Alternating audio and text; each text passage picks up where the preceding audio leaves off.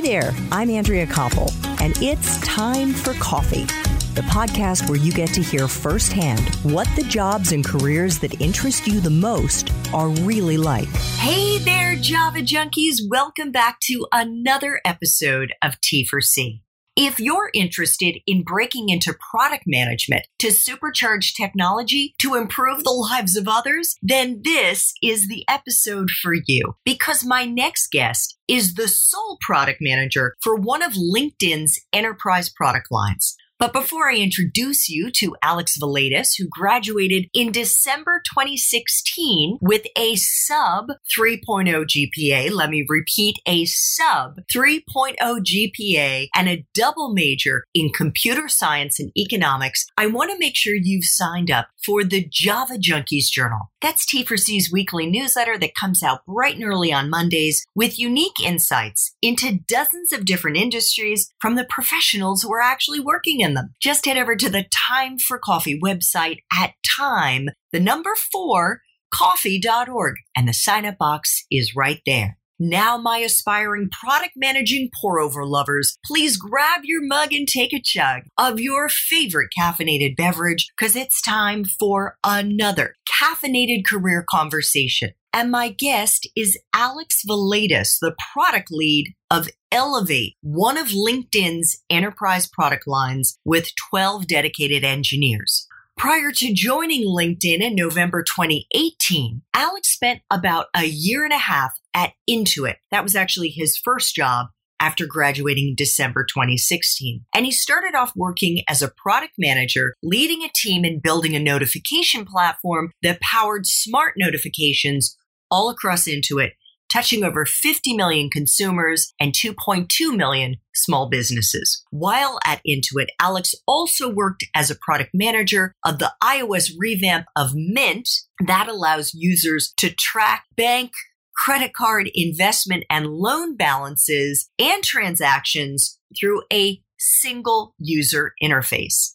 And finally, Alex is also the author of a brand new book called Modern College Choose Your Path get a degree, land your dream job. We are going to be discussing Alex's new book and what he does in his PM role at LinkedIn in our main time for coffee interview. So please check out show notes to see if that episode has already dropped.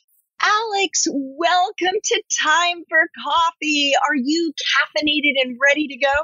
Yes, I am. Perhaps even a little too caffeinated, but definitely enough for the interview. So let's get into it. Okay. Well, in my book, Alex, there is no such thing as being over caffeinated. So it is all good. And we are going to dive into our 10 espresso shots, which we're framing around product management in the tech space. How does that sound? Sounds great. Let's do it. Okay. So, first espresso shot. What entry level jobs are available to young people who want to get into product management?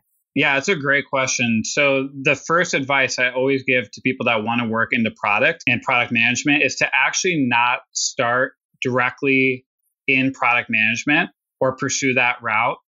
Most often, the best way to get in is to start in some partner role, such as software engineering or maybe biz ops, and then try to work your way in. So that's exactly how I got in at Dell. I was a software developer working with a product manager talked to my product manager and was able to convert. So that in my experience has been the best way to get in as an early career product manager. I'm glad that you just mentioned both product development in the same sentence as product management. It might be helpful for some of our viewers and listeners who may not be as familiar with this vernacular, what the distinction yeah. between those two is. Definitely, yeah. It's certainly a somewhat ambiguous role. I think, in comparison to other roles in the tech space. But at a high level, what a product manager does is I sit between all the different functions, whether it's the designers, the engineers, our marketing team. And essentially, we are the connective tissue that helps take all these different inputs, use it to make product decisions and build a roadmap, and then disseminate information out to all the different stakeholders along the way. So on a given day, I can go from being extremely focused on kind of the go to market and how do we partner with our marketing partners to put together a comms plan that makes it appealing to users. To another day, I might be heads down with the engineering team trying to solve a more technical issue. So it's definitely a versatile role. A big difference between you know product management and what I was doing as like a software developer engineer early in my career is that when you're an engineer and developer, you're completely hands on. You were actually creating the code, or if you're a designer, creating the designs that are used. And I have a unique role in that I don't actually create any of these things, but rather I partner with them to help unlock our team to do their jobs to the best of their capacity. So you're almost like conducting a little bit of an orchestra, and it's your role to make sure that everyone is in sync and alignment rather than playing an instrument, so to speak. I love that analogy. And in fact, that is what was going through my mind. So you beat me to the punch. Excellent. Alex, what is a hard and soft skill that you look for in the young people that you hire at LinkedIn? Definitely. So I'll give one of each. So for a soft skill, I'll sum it up as the ability to influence through communication. And specifically, this is storytelling. So much of my role is not through authority, as in, I don't have the autonomy to just tell people we have to do this, but it's rather, how do I influence the stakeholders around me to get behind a vision? So when I look at a young professional, that ability to basically tell a story, whether it's in a format like this or an interview, to me is a very good indication if they'll be able to do that with a wider team. A second skill that's more of a hard skill, I think, is can you either A, do something around prototyping design, the ability to spin up or exercise design thinking, I think is a very good hard skill. And another one is that, especially when you work at a company like LinkedIn, where you have this massive platform with a ton of data at your disposal to help make the products better the ability to actually go and synthesize that data or to query against that data is another hard skill that I think would be a great thing to come into the product management space with. Okay, that is a perfect segue to my next question. Does somebody's major matter if they want to get into mm-hmm. product mm-hmm. management? Should they study computer science the way that you have? Should they study engineering? Is there a particular major? Or can they kind of hack their way there? Can they take classes on General Assembly? Can they study in their own time? Yeah, it's it's hard to give a one size fits all answer here because there truly are different paths for everyone. And my path might not be the same one that everyone else takes. But I'll get to like kind of the crux of your question of is your major a factor? It's absolutely a factor within product management. And I think there are certainly certain different majors that align well. So anything in the software space, whether it's computer science or human computer interaction, those majors are going to naturally give you some of these hard skills I was talking about before to bring into the space. That being said, you know, I some of the best product managers I've seen have liberal arts degrees, and they've basically found a way to append other hard skills to this great background of soft skills and interpersonal communication and even philosophy. So there isn't necessarily one path in particular. You can definitely find your way. However, I will caveat that with certain product management roles, especially at more of these technical driven companies like Google and the Stripes of the world they will give you pretty hard technical interviews, and it, it would be hard to pass that objective technical interview if you don't have the experience that a more technical degree would give you. So sometimes it doesn't matter, sometimes it means everything. Okay, fair enough. What about a grad school degree, Alex? And maybe less so for entry level positions, more so for somebody who wants to get into the C suite how essential is it to have a grad school degree? And if so, which do you think are the most useful to get? Yeah, that's a great question. So, I've done a lot of thinking about the future of higher education as part of the book I wrote. If you look at the C suite at LinkedIn, for instance, as anecdotal evidence, there's a, I'd say, critical mass of executives at LinkedIn with a secondary degree a lot of times that secondary degree is a master's of business administration or MBA. It is my personal feeling that with the internet changing the way people learn and sort of this, I don't know if I, I want to call it a house of cards, but I do think the sort of curtains have been pulled back on higher ed. I do believe in the future we will see less and less people with graduate degrees moving into either product management or executive roles at tech companies in general. So I would caution anyone from going to get a grad school degree strictly because you feel like you want to go into it. That being said, I think an MBA or grad school in general, one of the benefits it provides is it's a chance to refocus and recalibrate around what space are you into. So it's a pretty common path nowadays for people that might be in more financial related or say like consulting that decide they want to break into tech. They use the MBA as sort of a recentering point to focus on the skills that map to tech better and then go into it. So I have seen a lot of people with MBAs in particular done the career shift into product management with that MBA as sort of a vehicle to take them there. What about the reverse? What about those who are in product management and might want to map to finance? Yeah. Is that necessary? Do you think the MBA can be useful if they want to take that kind of a career pivot?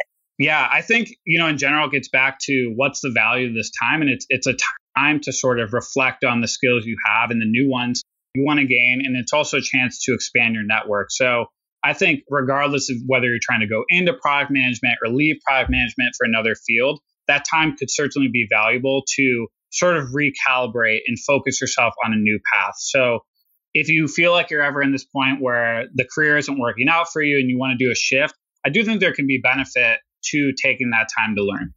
Fair enough.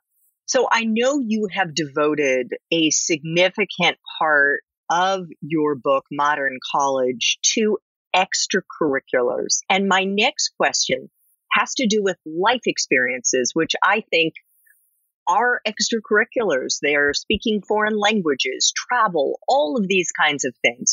What do you think, Alex, are the most useful life experiences that our young viewers, our young listeners should try to cultivate while they are still in college to maybe give them a leg up in trying to land a position at a place like LinkedIn in product development? Yeah, no, it's a really good question. And and so one thing I always emphasize with college students, particularly people that want to get into my field, is start a project of your own that allows you to practice these skills. So while I was in college, I worked on like a number of different startups or projects.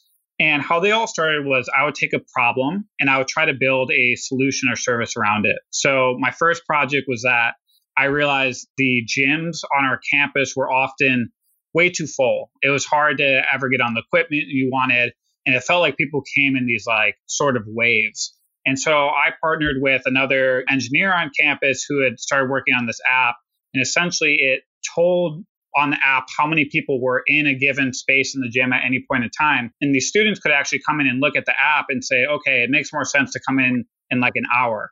And through that, I learned skills like how do you help build a good mobile product for people? okay, we've built it. How do we get people to actually go download it? And we would put flyers up around campus and we would like sit down and talk to students. So, in a lot of ways, those are the skills I still do every day in my job. Granted, it's at a lot more scale, where at my campus, I was dealing with maybe hundreds or thousands of students. We now deal in the tens of millions, if not hundreds of millions at LinkedIn. But having that early sort of autonomy to do the project on my own and practice these skills was crucial. And it was also the first thing I would talk about in interviews when they would ask these very questions of, when have you ever done this before? That is fantastic advice. So, primarily, you are suggesting that they try to launch some kind of a startup while they are still in school. Absolutely. And I think one of the benefits of kind of our society today, if you will, is that the barriers to entry or the friction to starting everything is extremely low.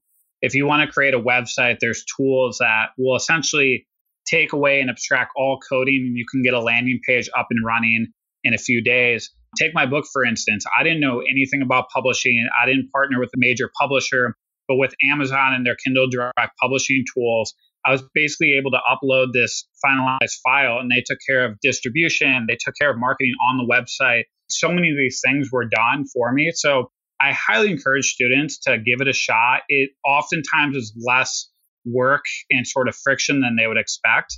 But there's no reason not to do it nowadays because you'll always learn something, even for the ones that you deem as a failure in the short term. You'll look back and say, those were actually some of my best learning experiences. Oh, I agree a hundred percent, Alex. So speaking of what you're doing now, and I'm sure that there is a lot of success and failure among your team and in trying out new products, building new products. What would you say is the yeah. best part of your job right now as product lead on Elevate at LinkedIn? Definitely, yeah. So it's it's been a great time, and you know, speaking of like Elevate, it, it's also been a challenging one because Elevate is this standalone enterprise product that works in the space of employee advocacy, and it essentially helps companies to get their employees to be active on social media in trusted and safe ways and we're actually in the process of a pretty quick transformation where we're actually going to fold it into LinkedIn and give it away for free. So while this obviously means some disruption internally, we believe long term it's going to unlock a ton of value. And this experience, I think, has brought to light both the best and the worst aspects of my job. So the best parts of that, I truly love seeing all different parts of the process. The fact that in a given day, I can look at the designs, work on a technical solution, talk to our marketing team, talk to customers. These are all experiences that, like, if I didn't have access or the context to any of them, I think it would make each one of those individual experiences feel a little less fulfilling. And also, obviously, when we release something to customers, it's just really cool to log into an app that I personally love using in LinkedIn and see something and be like, wow, we built that. Our team built that. So that's definitely the highs. I think the lows is what I would describe as kind of like janitorial duties. Basically, anything that falls between the cracks of a different function on the team, I pretty much am expected to do. So, you know, if there's some tracking that needs to be done or something breaks, more often than not, I'm the first one to notice it and take an action on it. So that definitely adds, I think, a lot of stress, a lot of work. But again, it's it's always fulfilling to see it when it's finally out there. And every time I feel like I'm ready to give up on it, we launch something new and you see it out there and it gives you that lifeblood you need to get up and do it again. Awesome. What a great example. So, just a few final espresso shots, Alex. What is the best career advice you've ever gotten? Before I worked at LinkedIn, I worked at a company called Intuit. They do a lot of the popular products like TurboTax, QuickBooks, Mint, which I worked on. And during our time there, I actually had the opportunity to talk to LinkedIn's former CEO, Brad Smith. He was a CEO there for about 10 or 11 years, one of the best CEOs in Silicon Valley. And one of the things he said to me early on was he said, early in your career, take the important jobs that no one wants to do. And at first, I was like, that feels like weird advice. And I was like, is he basically just telling this to every new grad to take on, you know, these kind of crappy roles so that you know the company can keep running. But having taken on a few of these roles where you sort of are an underdog and more established people weren't there i learned that it's actually an opportunity to stand out. So the first thing is that when you take on a really difficult role leadership at the company looks at you and says look if this person was able to take this really hard challenging thing and do something good with it imagine what they can do with something that's already got this momentum and I think the second thing is it it gives you an opportunity to stand out. So when I was at Mint at one point, they were really confused with the product direction. And there was a point that I was the only product manager on this app with over 10 million users. And so what that essentially did is it gave me this massive sort of sandbox to hone my skills. And when we did finally turn it around, I was the only product person there for this massive launch. So again, Brad Smith, one of the smartest and best leaders I've ever had the pleasure of speaking to take the hard job that no one wants to do. Love it. And actually, while you were at Intuit, you got the Product Excellence Award. So props to you there. And you were and have been, I guess, a LinkedIn, what is a UED rock star? Yeah. So one thing that I think all these companies do really well is they they basically will take a chance to spotlight people for doing certain things. And one thing that was cool about Intuit was that they took a, the time to basically recognize these longer projects. So one of the projects we worked around notifications, I actually I left to go to LinkedIn there, but it was awesome to cheer on the team that was working on this notifications platform for so long. And I was there for a sliver of the time, but they they essentially never gave up on this idea of could we build a smart notification platform that goes across all their products. And it was really cool to actually see. And, you know, in some ways, it would have been nice to stick around and be part of it with them. But they actually got the Scott Cook Innovation Award while they were over at Intuit. And so some of the people over there, Push Paraj, Ilan Gavan, they just they showed what happens when you stick with something. And I think that's something that both LinkedIn and Intuit do extremely well is that they highlight people when they do great work. So what is the UED Rockstar?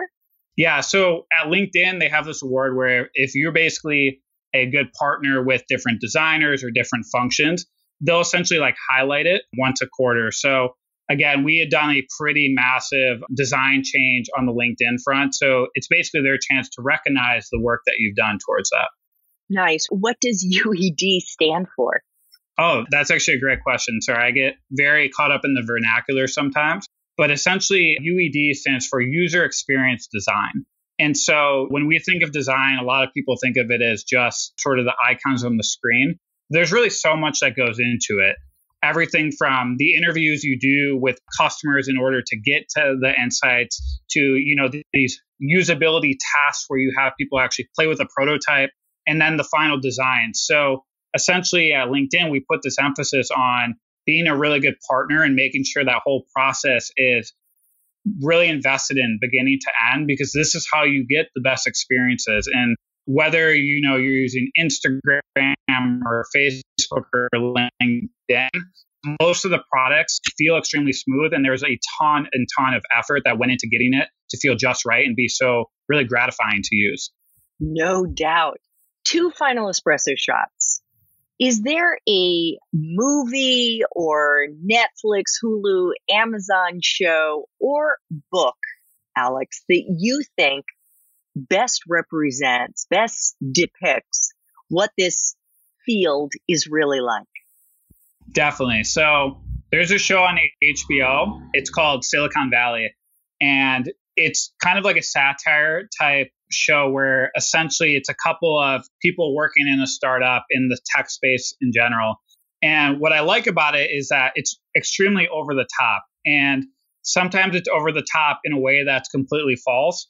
But the irony is that other times it's over the top in a way that's completely true. So, for instance, they have like self driving cars in it. And one of the episodes, one of the people on the team get like trapped in the self driving car and it like drives like him five hours in the wrong direction and it feels very like you know satire and like not real. But then wait, I did remember, he actually like, end up getting put in one of those shipping yeah, containers? Yeah, I saw that. he. Got put in a shipping container, and it's it's hilarious. And you're like, oh, like no way these robots and stuff would ever do this. And then I remember a few weeks after seeing that episode, I was on Intuit's campus at the time, and we had these little robots that would actually deliver food. So you'd have these little like robots on wheels that were like spinning around. And I remember like one time it actually like hit someone on accident. I was like walking, you saw them like trying to jump, and it, it made me laugh because I was like, you know, maybe this isn't as you know fake and like exaggerated as it seems in the show when I have robots, you know, running over people's feet and stuff on my own campus. absolutely, absolutely. I love that show. It's hilarious. Okay, final espresso shot. What do you think Java junkies would be surprised to learn about this industry?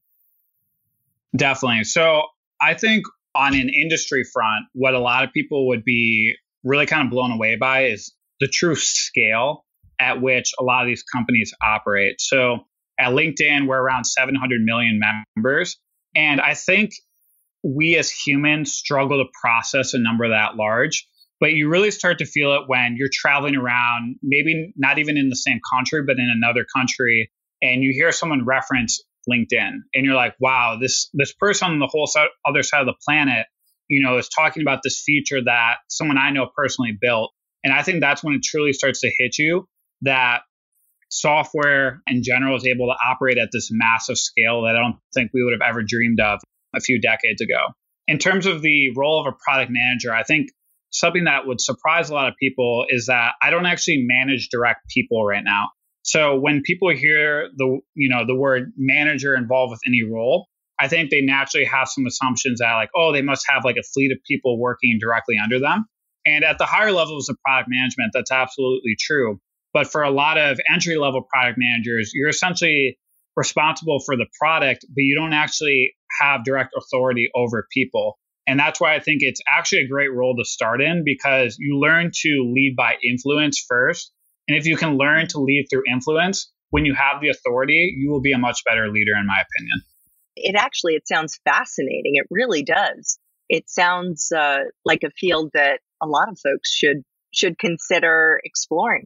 Absolutely. Alex, I want you to hold up your book and let our viewers see it. Alex's new book is called Modern College Choose Your Path, Get a Degree, Land Your Dream Job. Check out show notes or the bio to see if Alex's main time for coffee interview has already dropped. That's where we're going to be digging into modern college and tapping Alex's expertise as somebody who just graduated in December of 2016 and has been in the job market actually before he graduated and now obviously for the last four years. Alex, thank you so much for making time for coffee today with me and the T for C community. This was just wonderful.